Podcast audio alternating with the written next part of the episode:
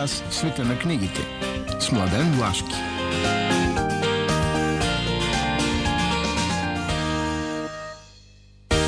Здравейте и добро утро, скъпи слушатели на предаването Преге. Това е първото ноемврийско издание и то ще бъде традиционно, както винаги. Е, какво означава това ли? Будене, будене означава това. Не а, така, тропане на патриотарски ритми и татуиране на велики българи по кожата. И след като така, отмина еуфорията около будителството, ние си продължаваме да будим. Е, естествено правим това и, как да се каже, физически. Защото за да бъдеш в света на книгите и литературата е хубаво човек да бъде с бодро съзнание. Затова, обичайно, както винаги, Мария Дамова ви събужда с първото музикално парче. Ето така.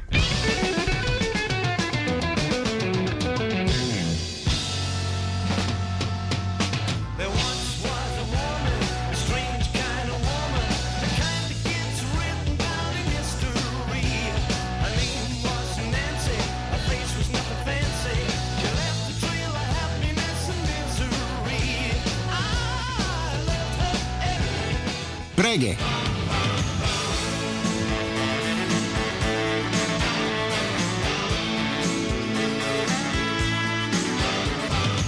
Напълно непознати.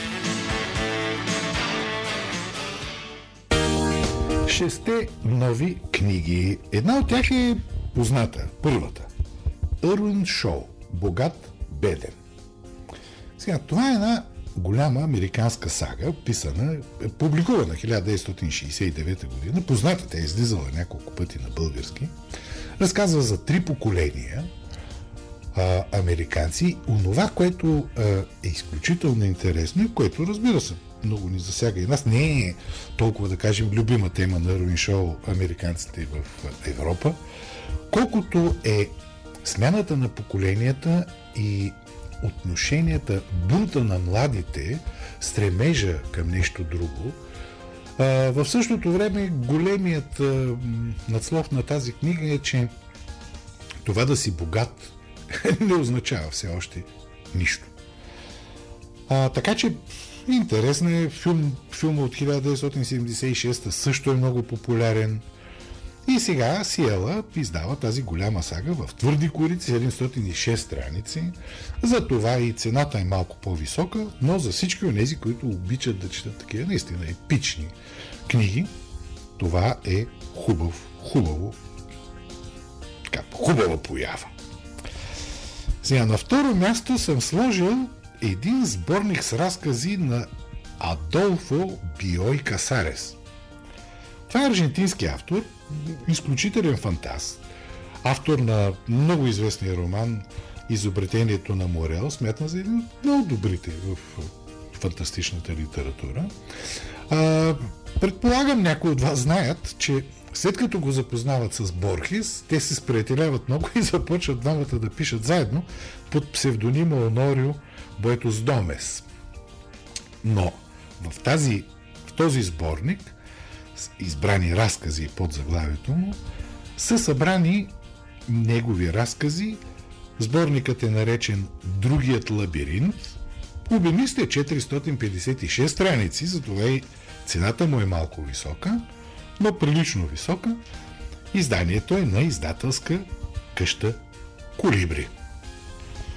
И още един роман, който чак сега пристига при нас, много интересен, на Уолтер Тевис – този роман е публикуван 1959 година.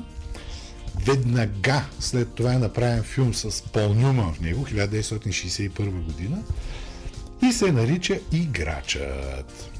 Сега, това е един много интересен роман за билярда.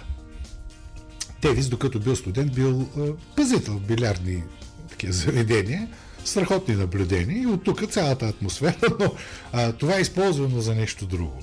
Значи има един герой, той се казва Еди Фелсън, с прякор Бързия, и той работи с ония номер, отива, влиза някъде, а, ами аз не съм много добър това, а хоп, най-накрая печели всичко. Но най-накрая му се налага да играе един матч. Матча срещу Дебелака от Менесота.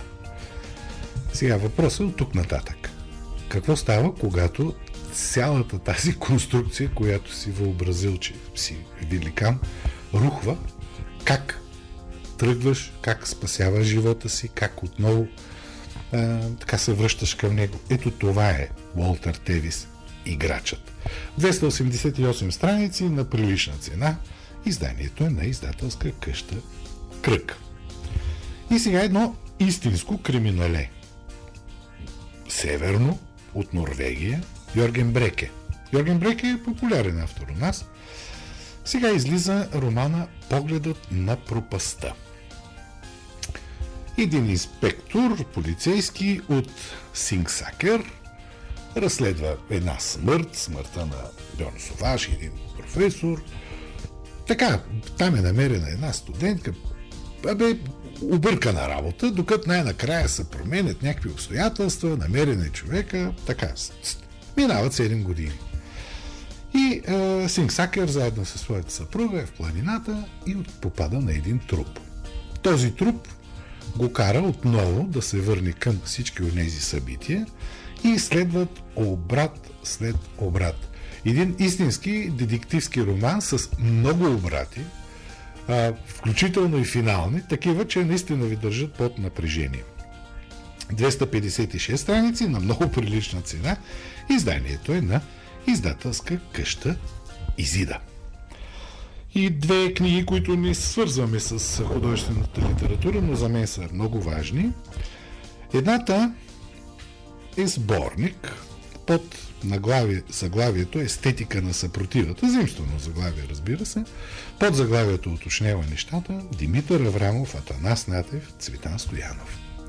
Това са едни от много големите имена на българската изобщо естетическа, литературно-теоретическа мисъл, които от 60-те години на миналия век така налагат едни мащаби в нашето хуманитарно мислене. проведе се преди доста години една конференция, т.е. те няколко се преведоха за, и за Аврамов, и за Натев, и за Цветан Стоянов, а, и за други а, автори в, този, в, така, в тази позиция. Тук са издадени предимно докладите от конференцията Просветителство срещу идеологеми. Интересно, важно нещо, защото мисленето на тези трима големи и до ден днешен определя в много голяма степен традицията в българското хуманитарно мислене. За това как, каква е рецепцията, как се вижда, какво се е случвало, говорят всичките текстове в този сборник. Той е 368 страници. А, така, малко му е висока цената, но естествено това е голямо издание. Издаден е от издателството на Софийският университет. И последната книга е една много интересна книга. Тя разбира се е за доста по-специализиран читателски кръг. И това е за първ път излиза на български проблеми на комизма и смеха на Владимир Проп. Владимир Проп е един от руско-съветските формалисти, структуралисти, който изследва фолклора, руския фолклор, и неговата, неговата книга Морфология на приказката е основополагаща в не само за самата приказка, за, за приказността ясно, а, но изобщо за структури, начини по който функционират те в текстовете и нататък. Сега това е едно изследване за ритуалния смях, също в фолклора, също тръгва от приказка, но наистина това са основи на едно, нека го наречем така, силно влиятелно структуралистично мислене. 254 страници е тази книга. Също е на висока цена, но това е инструмент, особено за тези, които се занимават с подобни материи. Издадена е от издателска къща Същности. Така че от саги през драматични или фантастични повествованията до изследователските погледи към онова, което подрежда и прави нашия свят. Има, има какво да се чете.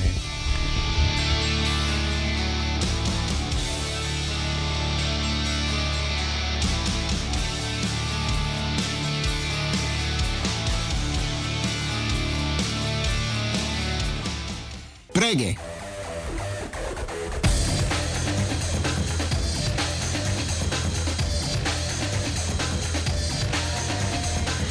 Матрицата. Ето така влизаме в матрицата. Започваме. Книги, литература и актуален календар. Започваме с утрешната дата. 6. На 6 ноември 1880 г. е роден Робърт Музил. Това е един от много големите австрийски автори, който а, улавя онзи период, особено на след модерността в началото на 20 век, 20-те години и отразява в един огромен роман Човекът без качества. За щастие, ние много дълго го нямахме, но благодарение на Атлантис Каел от 2008 година и двата тома на този роман са налични при нас. От друга страна, Музил е драматург. Пиесите му издаде Рива 2009 година, а голямата му есеистика, която разсъждава върху онези събития, които, така, които ще доведат до Втората световна война и защо до развитието на европейската култура в един много кризисен период, събрани в безпомощна Европа, издаде дружество Елиас Канети 2013 година. А, от тогава нищо ново не е излизало, но все пак присъствие, деца каза поне в библиотеката. На 7 ноември 1834 година е роден Любен Каравелов. Сега, а, българи от старо време се попреиздава от време на време. Мисля, че не е лошо издателите да помислят за малко по, малко по друг поглед към Каравелов. Имаше един много особен, негови поглед към Америка. Америка, най-обетована земя, 2012 година излезе. Но, но, Каравелов липсва на нашия пазар. Много е интересно, докато български класици липсват на пазара, има и много интересни процеси. Примерно, следващото име, което свързваме с 8 ноември, Брам Стокър. Той е роден тогава, 1847 година. Това е автора на Дракула и на подобен тип романи. И сега той много дълго време, като подценяна литература, липсваше на пазара, но от 2015 година започна едно масирано присъствие. Дракула излезе 2015, Гостът на Дракула Дежабук 2015, 2016 Градината на злото, изток-запад. 2021 пак изток-запад пусна един сборник с избрани разкази и навели Невидимият гигант.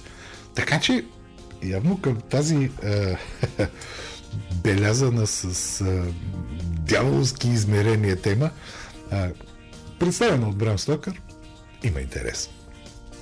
И хайде е пак загуба на интерес. На 9 ноември 1818 година е роден Иван Сергеевич Тургенев. От много големите класически руски писатели.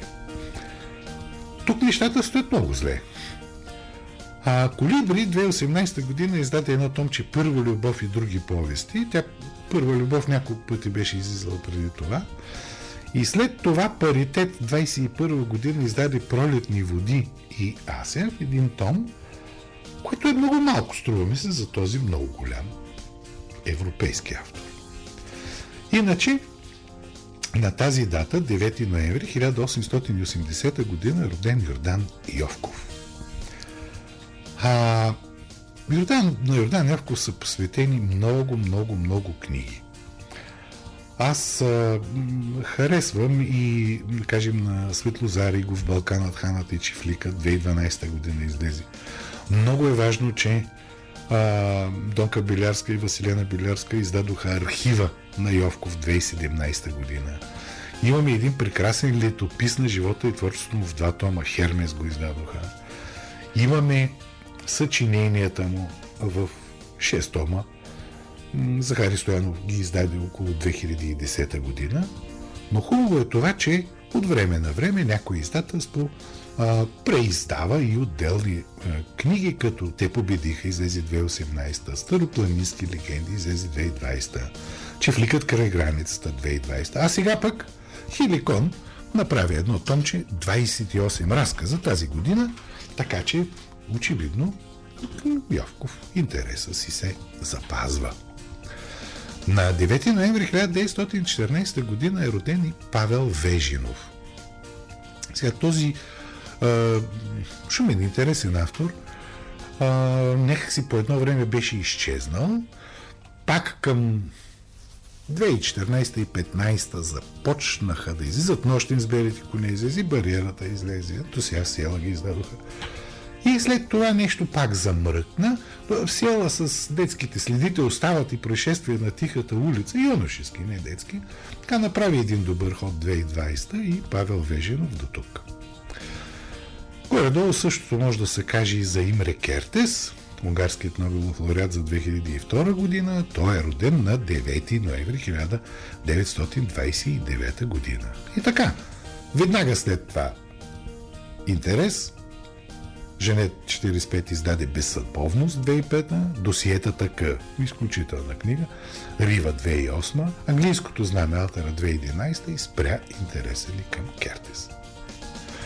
И така стигаме до възловата дата 10 ноември, на която 1898 година Тодор Живков подаде оставка, започна прехода, но тази дата се помни в света, защото на нея точно на 10 ноември, само че 1759 година е роден Фридрих Шилер, автора и на текста на химна на Европа.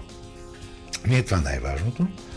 Шилер е, е изключителната фигура на а, модерната немска литература, тази, която се оформя в просвещението и която и до ден днешен така има своите изключителни основи в неговото творчество и в това на Гьоте. Сега, Шилер е бил влиятелен в българската литература и в епохата на Възраждането, и в епохата на много ранната ни литература. Да познава Шилер е било белег на, на културност, на образованост. Много интересно как днес разбираме Шилер и какво си мислим за него, тъй като от и за него няма нищо, ама нищо на българския книжен пазар, което някакси не е прилично. И така стигаме до последната дата в днешната матрица. Тя е 11 ноември. На 11 ноември е роден Федор Михайлович Достоевски 1821 година. Сега, за него има доста неща и беше преиздадена и книгата на Бахтин Проблеми на творчество на Достоевски и сборни томове. От него си излизат неща престъпление и наказание, обаче изчерпана в момента. Бедни хора, кръг издаде 2019, запис, записки от подземието играч на рулетка за Хари Стоянов. 2019, след това Кръг Ноточка Низванова, Братя Карамазови 21 година и едно от много хубавите издания, които на мен много ми харесват. Това са Дневника на писателя в два тома Захари Стоянов ги издаде 21 година. И още две имена. Морис Леблан, създателят на героя Арсен Люпен, е роден на 11 ноември 1964 година. Издават се Агенция Барните си, Елитос Гида, го издаде 2017. И последното име е това на Кърт Вонегът. Той е роден на 11 ноември 1922 година. Него има бая заглавия на българския книжен пазар. Последно са излизали неща, като има някакъв, някакъв такъв удар, ударно издаване в кръг, след като Сиела избра... издадоха събрани разкази в два тома 21 година, кръг започна. Механично пиано. Сирените на Титан. Майка нож. Всички 21. Котешка люлка. Синята брада. 22. Добре? Хубав, хубав автор е Вонигът и, и смесва а, фантастично, саркастично. А, така че, да, да, да, да. Може би трябва пак да си припомним Кланница 5, но Хубаво е, тук вече има, има мая и сила. Та това беше матрицата за тази седмица.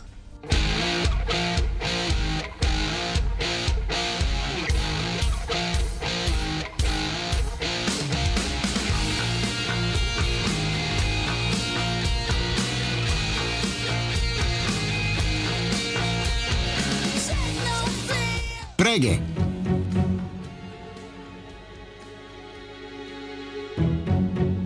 Избира Преге.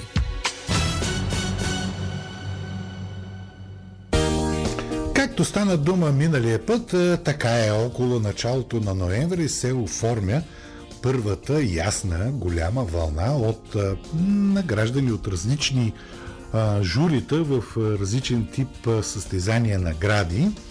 Станаха вече ясно. Миналия път ви казах имената, които а, така са подбрани да стигнат до финала. Ето го финала. А, най-напред започвам с наградите на портал Култура. Значи там се връчва награда за проза и за хуманитаристика и специална награда. Проза. Захари Карабашлиев за опашката. Изданието е на Сиела, 21 година. Тази книга тя спечели много награди, драматизирана нали, и така нататък, ясно. Втората награда е интересна на Антония Апостолова за нас, които ни няма. А, издадена е в Женет 45-21 година и една, нека да го нарека така, поколенческа книга. Това е хубаво, много фидно, хубаво разказване от гледната точка на едно поколение, което така ни заменя вече. В хуманитаристиката, това е сборният том от каченият вагон на Георги Борисов, излезе в Фабер 21 година. А втора награда получи Вили Лилков за доблес и наказание. Народния съд и държавна сигурност срещу спасителите на българските евреи.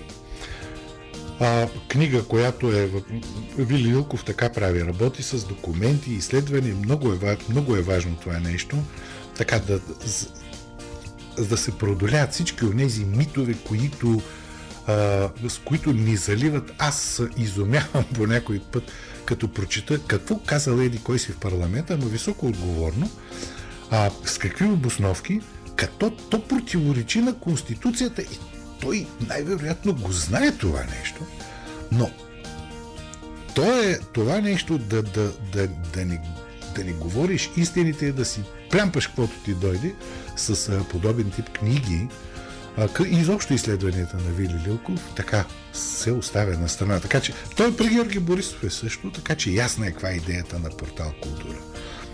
И сега две големи награди. Истинската голяма специална награда тази година получава професор Михаил Неделчев и аз цитирам тук за какво. Безспорният му принос към българското литературознание и безкомпромисното отстояване на истината в трудни времена. Подписвам с две ръце за това. А специалната награда получи доцент Ана Николова за забележителното и дело преводачество от латински язик, пресътворявайки изповедите на свети Августин. Свети Еврели Августин. Така, сега, наградите на перото раздават се за 8 година. И така силно е, влезоха в, в играта, а, в подредбите. И други са много традиционни награди, но тази стана доста силна и чувана. И така, за проза. Невена Митрополитска с романа по релсите. Тъй много интересен роман. Женет 45-та го издаде. От гледна точка разказ на три поколения жени, свързан с еврейската съдба. А, много емоционално написан. умело, разбира се, майсторски. А, така хващате и, и, и ти се иска да го четеш. По този начин наистина се реализира едно нещо, което ми каза едно младо момиче, много ме впечатли.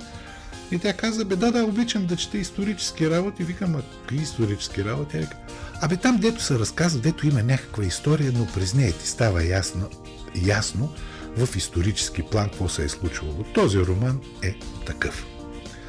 За поезия. Наградата получи стихосбирката, т.е. Никола Петров я получи за стихосбирката Не са чудовища. Изданието е на издателство за поезия Да. Много хубав поет е Никола Петров.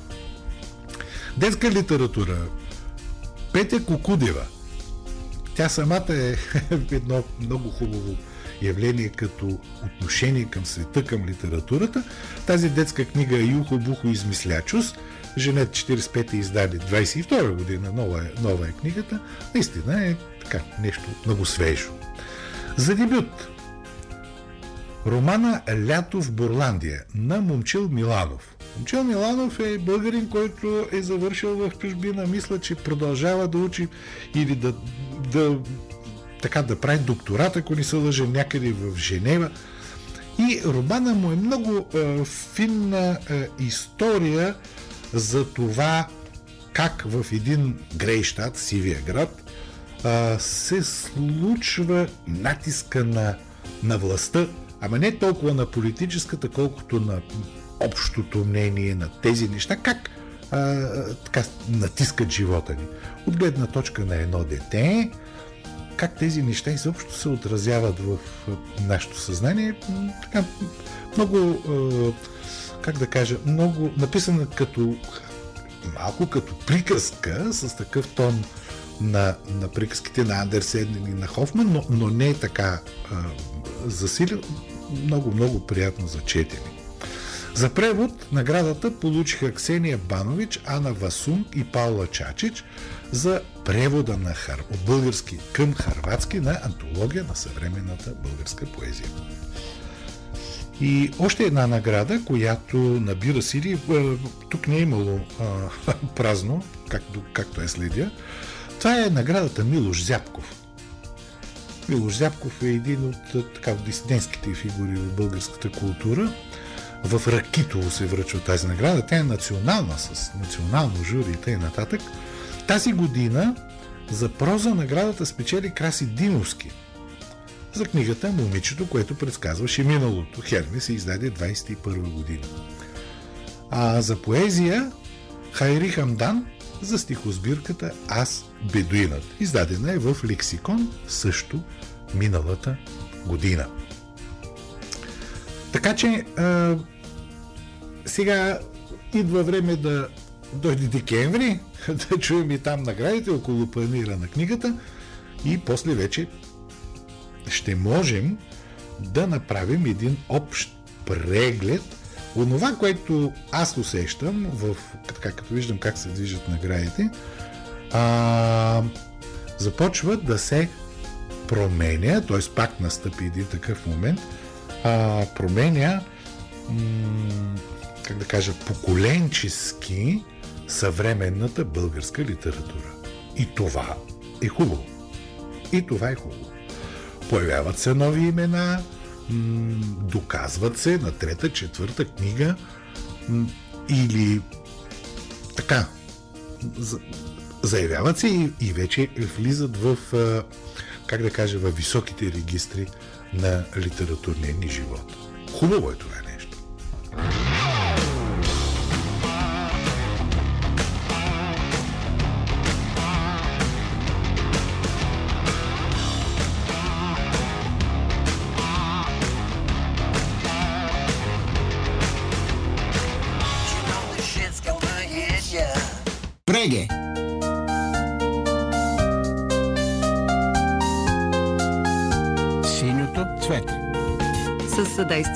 на издателска къща Хермес. 30 години споделяме радостта от четенето.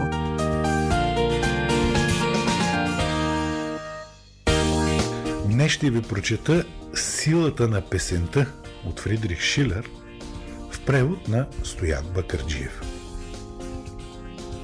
Погледай!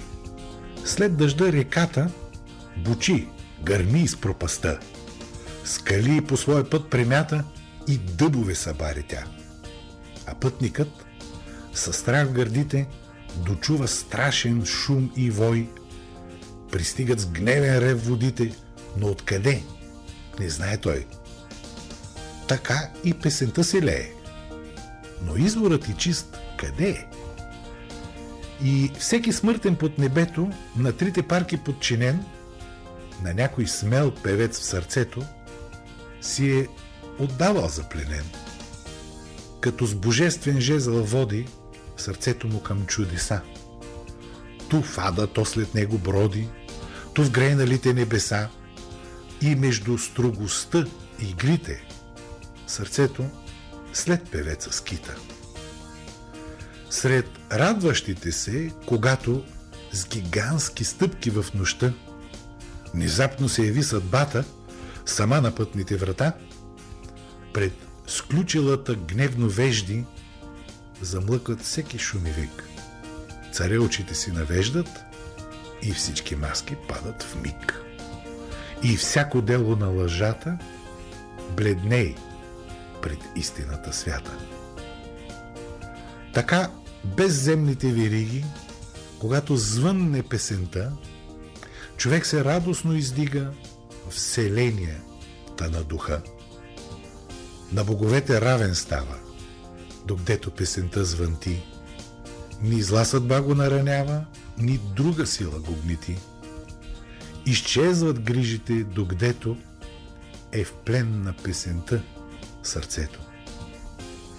И както, след като изстрада раздялата, за кой ли път, детето насълзено пада на майчената скъпа гръд, така и странникът се връща, поведен пак от песента, назад, към родната си къща, към детството, към младостта, далеч, далеч от всяка мода.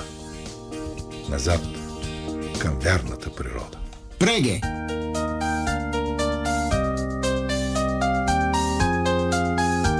Синьото цвете. Със съдействието на издателска къща Хермес. 30 години споделяме радостта от четенето. Ето, не така. Стигнахме в последните минути на днешното издание на предаването Преге. Традиционна схема, традиционни послания, ориентирани около определени ценности, които отстояваме вече над 15 години. Не само, разбира се, тук в предаването, но това е и част от задачата на общественото радио, част от която сме ние. Това е част и от е, задачата на Сдружение литературна къща, което е с т.е. което е издател на списание и страница, но също е съпродуцент на това предаване. Казвам го, защото скоро, скоро ще трябва да отбележим и 25 годишнината пък от създаването на това списание и на Сдружението. И така, а, идва есен, ще се броят пилци, това е. Но, ние, ние, Мария Дамова, аз Младен Влашки, ви пожелаваме хубави, хубави, приятни почивни дни и ви обещаваме следващата събота ще бъдем отново заедно с вас в ефира на Радио Пловдив.